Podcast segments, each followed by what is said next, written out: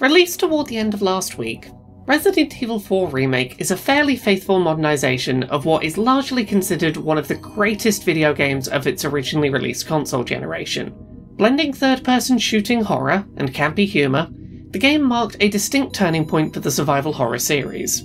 The 2023 remake of Resident Evil 4 does make some changes to the formula established in the original game, and I don't love every alteration made, but it does remain an enjoyable and slightly silly adventure through a world that is very much full of things willing to murder you. However, the reason we're talking about Resident Evil 4 today, on access ability, is because the game has an interesting approach to accessibility settings that is worth discussing.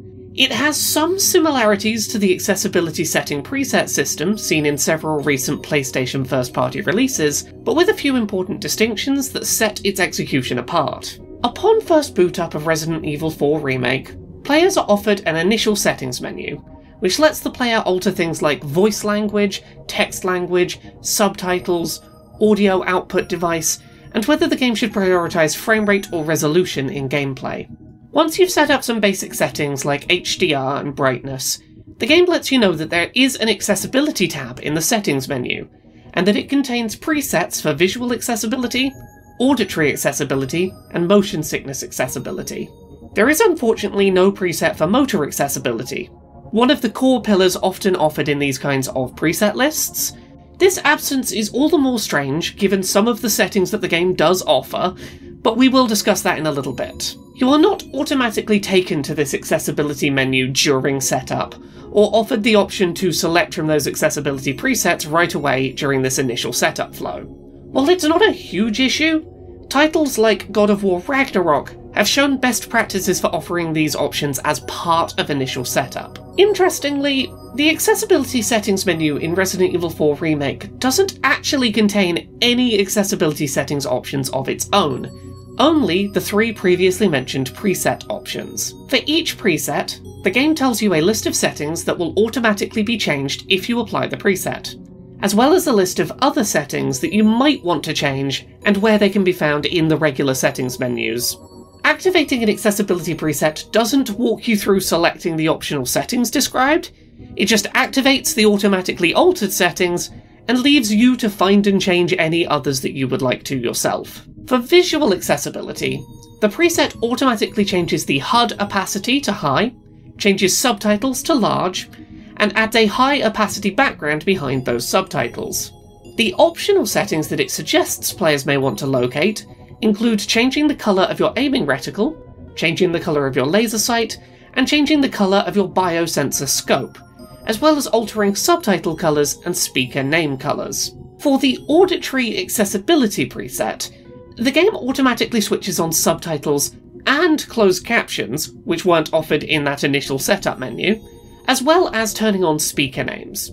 It optionally points players towards a series of granular audio sliders that can be found in the audio menu. For the motion sickness accessibility preset, the game automatically turns off camera wobble and motion blur, turns on a persistent center screen dot, turns off lens distortion, and turns off depth of field effects. It also points players towards optionally adjusting their field of view, maximum camera rotation speed, and camera acceleration. As a brief side note, while I am super glad to see that Resident Evil 4 Remake is acknowledging motion sickness as an accessibility issue, this does remind me that the director of Resident Evil Village acknowledged in a Capcom presentation that third person mode for that game would lessen motion sickness for players, but it was still bundled as part of a paid story DLC rather than offered as part of the game's accessibility update, which is something I still find frustrating. At least this accessibility menu for motion sickness does seem to suggest they've hopefully learned some lessons since then. In terms of how I feel about this execution of accessibility presets, while I am glad that Capcom is moving in the direction of recognizing that presets for various disability categories are beneficial to offer, the execution here is a little clunky. Ideally, it'd be great to see developers offer these presets as part of initial setup, the way the initial settings menu was offered to players on first boot, it would also be good to see degrees of preset offered, as we saw in God of War Ragnarok.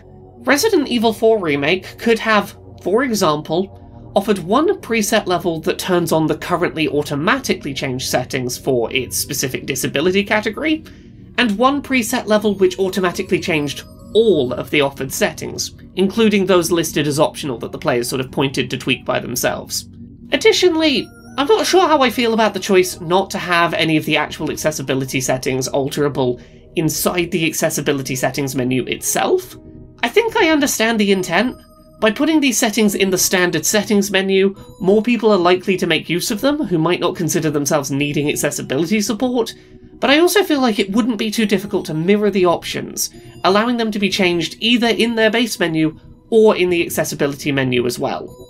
This is particularly notable as several settings that are helpful for disabled gamers are not mentioned at all in the accessibility menu, and have to be found by looking around in those other general menu tabs. The lack of a motor control accessibility preset feels strange, given that there are a few options offered that are helpful for gamers with motor control disabilities spread across other settings menus.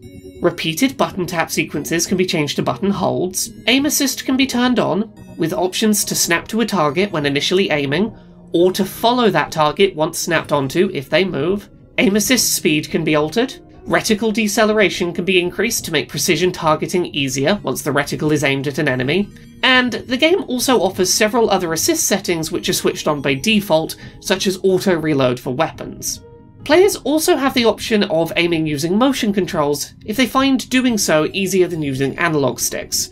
These could definitely have been bundled together to offer a motor control preset, and the lack of one feels notable and a little strange.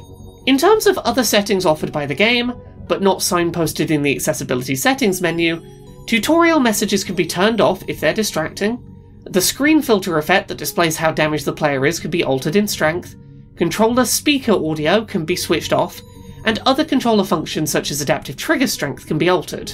Lastly, Resident Evil 4 Remake does offer a number of difficulty mode options, for those struggling with the level of challenge the game requires. Overall, Resident Evil 4 Remake's approach to accessibility does feel like a noticeable step forward for Capcom, with small caveats.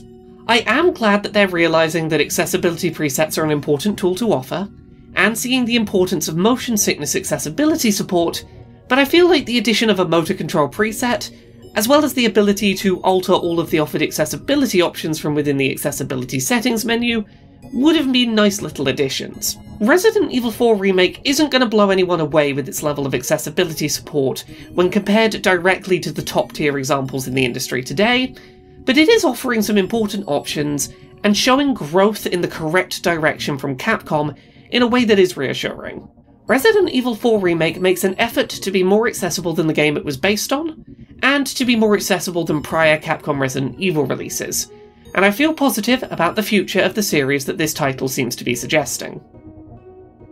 Thank you so much to this month's Patreon backers who help make this show possible. You can support the show and everything I do at patreon.com forward slash Laura K. Buzz.